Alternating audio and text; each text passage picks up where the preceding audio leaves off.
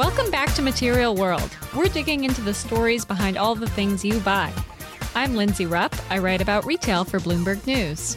And I'm Jenny Kaplan. I cover the beverage, tobacco, and cannabis industries at Bloomberg. Recently, we've got babies on the brain. That's because one of our amazing producers, Magnus, just went out on paternity leave. There's no question that having a baby is one of the biggest changes, maybe the biggest, in a person's life. And new parents are a gold mine for companies. People buy things for babies that they would just deem ridiculous for other people and let them do things that you would never let another person do. Here's an example from comedian Jim Gaffigan. Because babies are magic. They are. Because they're the worst roommates. Like, if you had a roommate that did one of the things a newborn does, you'd be like, you're moving out. I mean, you can't even reason with a baby. You can't be like, what the hell was going on last night? You were hitting the bottle pretty hard. Then you started screaming and you threw up on me. Then you passed out and wet yourself. I went in the other room to get you some dry clothes. I come back, you're all over my wife's breasts. Dude, you gotta move out. I mean, New parents have always been major targets for companies, but that might be truer now than ever. So let's talk about babies. In case having a baby sounds great to you right now, here's some statistical birth control. The cost of raising a child born in 2013 through the age of 18 is about $245,000, according to the U.S. Department of Agriculture. That doubles if you live in Manhattan. For a child born in 1960, the average was about $199,000 in 2013 dollars. In the first year, a baby costs an average of $13,000. For the lowest income group in the US, the first year average is 9,000 and for the highest 21,000.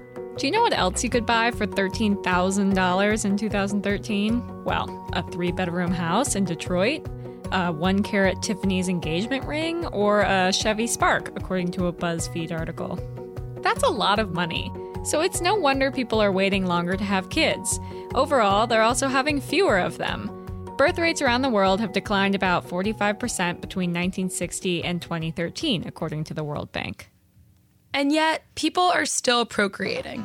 And in places like Manhattan, children have become a status symbol, according to a much talked about memoir called Primates of Park Avenue.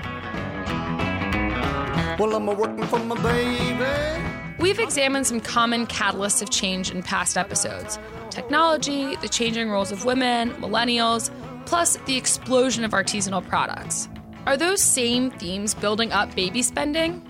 Today, we're taking a look at baby mania and looking at how the baby product industry is changing and why.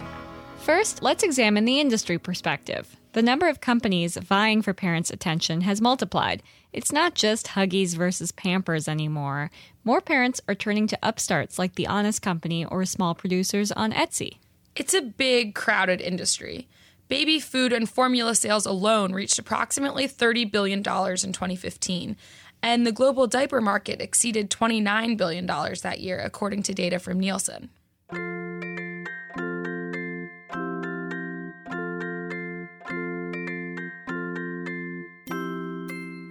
I've been a little surprised that some of the bigger companies haven't been quicker to adapt and J&J acknowledge that very publicly that they are losing market share to some of these new companies like the Honest Company and they better do something or they're going to continue to lose consumers. That's Lauren Coleman Lochner. She's on our team at Bloomberg and she writes about consumer products like the ones made by Procter & Gamble and Johnson & Johnson. She also writes about retailers in distress. You'll hear more from her later. As times and trends change, companies have to adapt. Danielle Signorelli, Chief Marketing Officer at Rashti & Rashti, came in to talk with us about how her company has managed to stay relevant. Rashti & Rashti is a family-owned private company that makes apparel, blankets, and plush toys for newborns. It's been around for four generations, or nearly 70 years. It doesn't sell directly to consumers, but rather it sells its brands in all the major big box stores and other places you'd find baby things. That's a really long time to be in business, in the same business. So I'm sure you guys have seen it evolve as a company over the last 70 years. Could you walk us through some of the major changes that have taken place, or, or if it's shifting right now, what's uh, what's happening, what you're seeing? There have definitely been changes in the industry. I would probably say the biggest changes come from technology. When you're dealing with product that is sold in stores, there are lots of changes in how the retail environment works, and you have to kind of respond to that. Uh, we now have seen such an increase in online sales, whereas before the large multi chain department stores and retailers were sort of king. I mean, are you seeing more new competitors pop up because you can start a business and make those connections online more easily? I think there is definitely a shift in uh, the different companies who offer new products. Uh, online allows that uh, entry much easier. There are options for smaller startups to partner with larger established companies, such as licensing deals, other things, in order to create an infrastructure partner in order to get that product out. Companies like ours, uh, although we create a lot of new product ourselves, we're always open to innovative ideas from new people. Moms today create their own products. And to come up with a mom created product that we can produce and distribute into this mar- into the market is really a win-win for both. You mentioned that there are a lot of mom inventors that they're inventing what they what their babies need. Is that new? I mean, are there more moms inventing than in previous years? You know, invention always starts from necessity.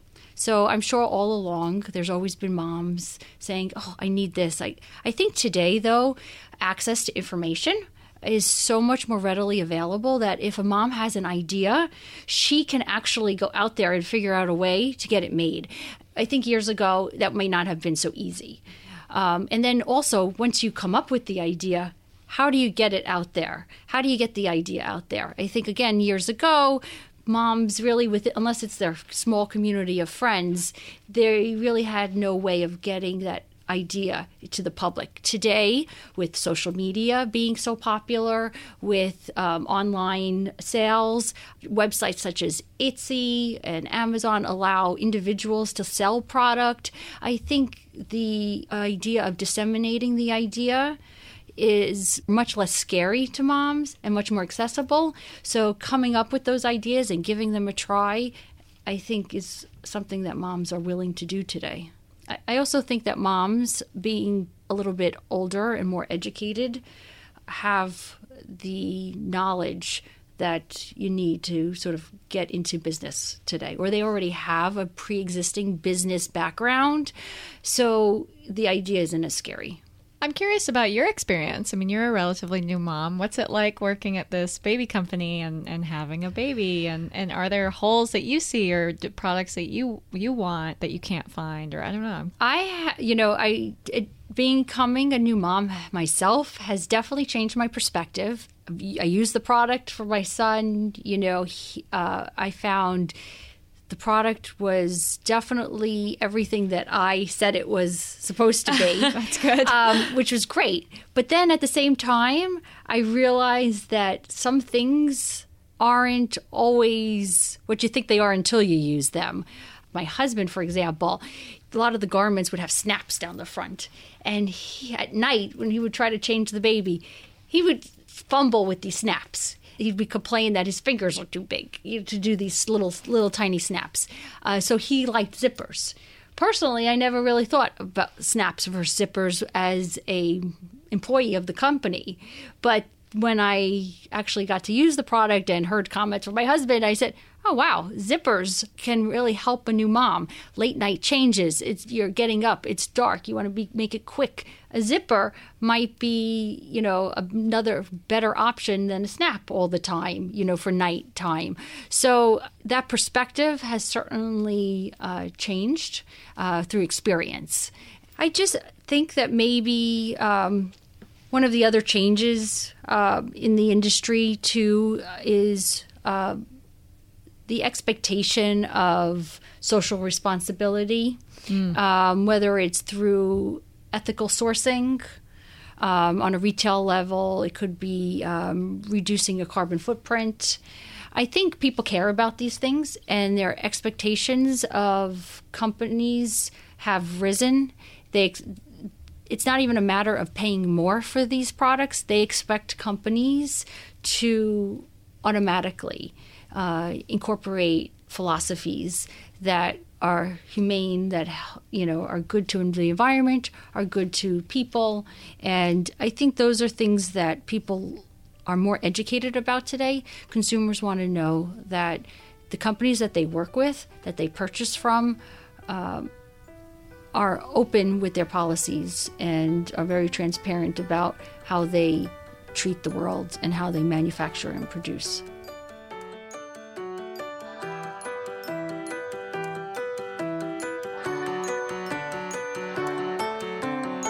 It can be hard to really understand consumers' needs until you are that consumer, like Danielle said about infant onesies with zippers instead of snaps. Kira Cohair actually thought of her business idea before she got pregnant. She saw an opportunity based on her own interest in fitness and the lack of information out there about pregnancy and working out. FitBump is a self funded company that posts editorial content and sells maternity athletic apparel. Kira also has a newborn, so she can speak to being a new parent as well as being a business owner. How and why did you get into this? I mean, why did you decide to start FitBump? So I had a PR agency in the city that I've had for nine years, and I had been working on a lot of mommy baby brands and fitness brands and doing a lot of research. And I saw a lot of my friends, a lot of women, the older generation of millennials getting pregnant and having been very active throughout growing up and college and just had different needs and saw a lot of things that weren't meeting those needs. There were, at the time when I started researching this, there wasn't really active wear, there wasn't education. It was still really pre Instagram stage where I think now people can see. Oh, maybe I don't know anyone who's running while they're pregnant, but I see a lot of people on social media who are doing it, and there's this community around that. But even three, four years ago, I think women were still getting the side eye at the gym when they were on an elliptical or lifting when they were pregnant. And now it's become a little bit more of a norm. And a lot of studies are coming out promoting that. So we offer educational resources, fitness, in addition to the clothes, as well as education around nutrition for pregnancy. Wow. So, in terms of the industry in general of products relating to pregnancy and I know you have a newborn so Yeah. even baby products Oh, yeah. um, more specifically how have you seen the industry change Uh, I think it grew exponentially over the last, I'd say, 18 months. And I think that has a lot to do with social media. And a lot of brands, bigger brands, have been jumping into the game, like Athleta and Gap and Old Navy. Um, I think they see that market. I think because the athleisure market's grown so extensively, everyone's just kind of doing that. And then I think with more studies coming out that fitness during pregnancy is is really positive and, and helpful and um, there being more press around women doing CrossFit pregnant, women spinning during pregnancy. I think just the overall knowledge around it has created kind of a comfort zone for people saying, okay, I can trust my body. I know what to do. My doctor okays it. I can get back into it. right Yeah. so you mentioned that you were working um, marketing a lot of Yes. mommy and baby Yes. companies so was it just from that experience or did you have kids at the time what Um, I did not have kids at the time. I currently have a four week old. Wow, congratulations. That's really interesting. We've heard from some people here that you know, it seems like more and more people are starting businesses when around like their own personal experience. Yes. It's it's interesting. Is that something that you see among the competitive landscape? I think so. I think so. Yeah. Uh, Not just in fitness, but in other, I think a lot in nutrition of what people can't find in terms of everything from trying to get pregnant during pregnancy, post with lactation, all those different types of things. I think it's a lot of what moms experience, try to look for on the market, can't find, and then fill fill a gap. Since you mentioned you do have a newborn, Yeah. um, how how do you feel like your or do you feel like your spending on baby products is different than like your mom's or you know generations before you? Oh my goodness. I think my family is totally baffled at like the amount of product that's now available from when like I was a baby in the 70s in the late 70s like you know there's things like warmers for the wipes. so your baby doesn't have to have a cold tushy when he's getting a diaper change. That's that is something to think about. I mean there's something for everything. looking kind of more broadly, do you see a lot of people like yourself who I know you said there are people who are, are looking and finding needs based on their personal experience. But so do you think that the industry is really being populated more by startups now? I mean, they're huge, I think giant so. companies. Well, yes, I think there's huge giant companies that most people it's the go-to, but I see on Instagram daily new businesses popping up that start with mom who couldn't find X solution for X baby or pregnancy or parenting problem. So I think it's a lot of a lot of small businesses populating this area. The biggest question I have in all this is why are things changing? Having babies is clearly not a new thing, so why are parents now choosier than the parents who have come before? This is your first child. Yes. How has it been gearing up? It's uh, that's uh, both a very literal and figurative term. That's Libby McGowan. She's the U.S. team leader for our Daybreak product here at Bloomberg. She's currently pregnant with her first child. I would say it's been very interesting. You know, at the beginning, you're just so excited. And you're not like thinking about logistics. And then you start thinking about logistics and you're like, oh, I guess I need a stroller. Well, I'll just go look online.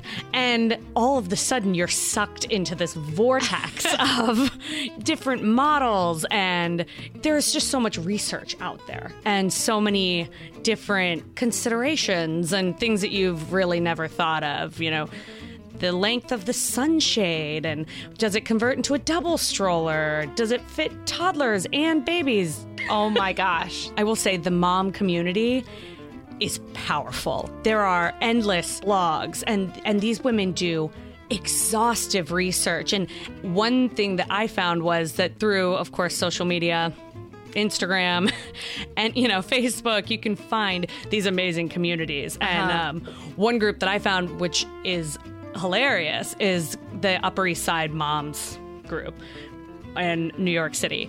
And these are, I mean, moms that know their stuff. Yeah, it's it's. 18,000 women, I think. And it is this exhaustive pool of like anytime I've had a question about a baby product, like, do I want to register for this? Do I really need this? so you can search the topics of discussion and all of the sudden there will be 15 posts on this one product, you know, with 30, 40 replies, people either swearing by it or hated it. I think where baby gear in particular differs is that parenthood is stressful for, for Right. moms, for dads. It's, it's stressful and you're learning a lot and it's a learning curve. And so if there's a product that allowed you to put the baby down happily for 30 minutes and get something done, or that allowed you to get an extra hour or two of sleep, you're going to swear by it. you're going to recommend it to every mom you know. You're going to, you know, An extra hour of sleep is a really big crucial. deal. yeah. Our friend Lauren has a daughter out of college and a son in college, so we asked her about her personal thoughts on the industry. Have things changed? So, what we're seeing all over the world really is that there's a growing preference for natural and organic, and that's obviously a trend that we've seen in other areas of the consumer world, most notably food, but also um, premium personal care and products overall. So, it's not just for babies. People are willing to spend money, they're willing to always spend money on their kids, but there's so much more choice now. There's so many new companies that certainly were not on the scene when my kids, who are now out of the house, were were little. Um, it was pretty much the basics for us. It was J and J was the dominant thing. You know, when I came home from the hospital with my kids, you got the little goodie bag from J and J. I don't know if they still do that anymore. There weren't a lot of organic and natural alternatives out there. Do you think that the, you know, as consumers being more informed, I would assume that has a lot to do with the internet, but also, you know, we were talking about this. People are waiting a little longer to become parents, they're a little older. I mean, what do you think is making consumers educate themselves and demand higher quality stuff? I do think it's an outgrowth. I do think that younger shoppers are more aware that their preferences, they're more interested in sustainability, they're more aware of social responsibility and companies doing good. So I think that spills into their preferences. It informs their preferences once they start families. Do you think that parent buying patterns have changed? Well, we're seeing it, and it, it was really notable when J and J had a recent conference call. Now, J and J was actually pretty out in front in terms of identifying some concerns, consumer concerns about some ingredients in their products. So they reformulated some of their stuff. I believe it was in 2013. Don't quote me on that these shoppers are looking for active natural ingredients. So, calendula, for example, that's known to have a calming effect. So, it's not just we took the bad stuff out, we're putting in active, effective, natural ingredients into these products, and we're going to highlight that. You mentioned when we were talking earlier about the global baby marketplace is changing. So we've talked a lot about the US, but what are we seeing for these bigger companies that have dominated the marketplace for so long? What are we seeing for them? Sure. So even some of these developing markets, which are very, very important to companies like J&J and P&G and Unilever. And we know that the growth in some instances has slowed down. But in a place like China, which is obviously also going to be driven by some of the policy changes now, you still have a rapidly growing economy and a rapidly growing middle class. And they want premium products for their babies. This was something that P&G acknowledged in recent calls that they had sort of missed that trend, that they didn't have enough of the high-end product like the um, ultra thin diapers. And I, uh, you know, it, it's escaping me the specific brands, but you know, they've all kind of stepped up and started offering these premium diapers, Kimberly Clark as well. And they're doing well for these companies. They didn't really identify the demand in China, and they are now trying to fix that. Do you think we're seeing a shift where people are willing to trust some of these smaller, newer players who cater to a specific market more so than they trust a Johnson and Johnson or a Kimberly Clark, which you know those used to be those you were loyal to those brands. You know, oh, I always use Pampers. I think there's been an absolute shift. I think that people, millennials, I hate to lump everybody, but I mean, I think there's a tendency now not to be brand loyal. Those those names don't mean the same things to younger shoppers that they did not even in my generation, but probably to my parents' generation. There is an absolute willingness to try new brands because they I hate to use this word authentic, but I mean there's a story and you can, you know, read about the two founders that, you know, started the business in their kitchen when their kids were young and there's more of a connection, um, more of an entrepreneurial story to tell. Do you think consumers are less brand loyal now? I think they're absolutely less brand loyal. I just don't think that some of these legacy brands that we grew up, all grew up with are as meaningful to people to be fair, I would be shopping differently now if my kids were that age.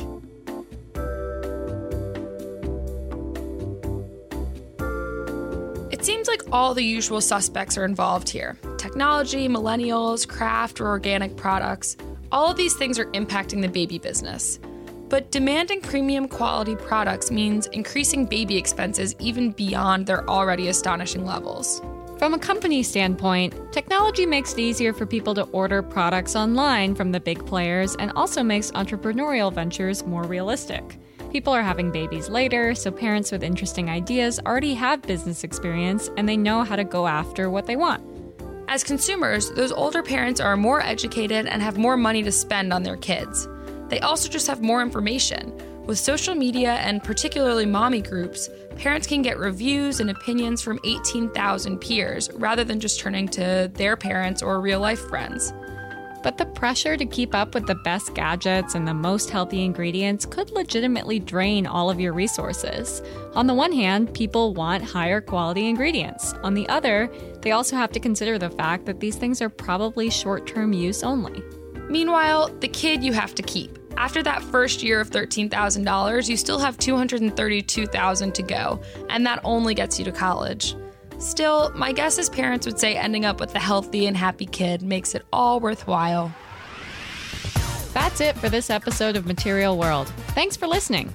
For more Material World, check out bloomberg.com or itunes.com slash material world. You can also follow us on Twitter. I'm at LC Rupp and Jenny's at Jenny M. Kaplan.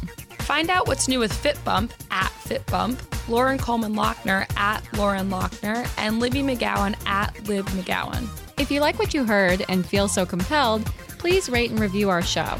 Also, check out our sister podcast, Game Plan, for all the do's and don'ts of office life. We'll be back in two weeks.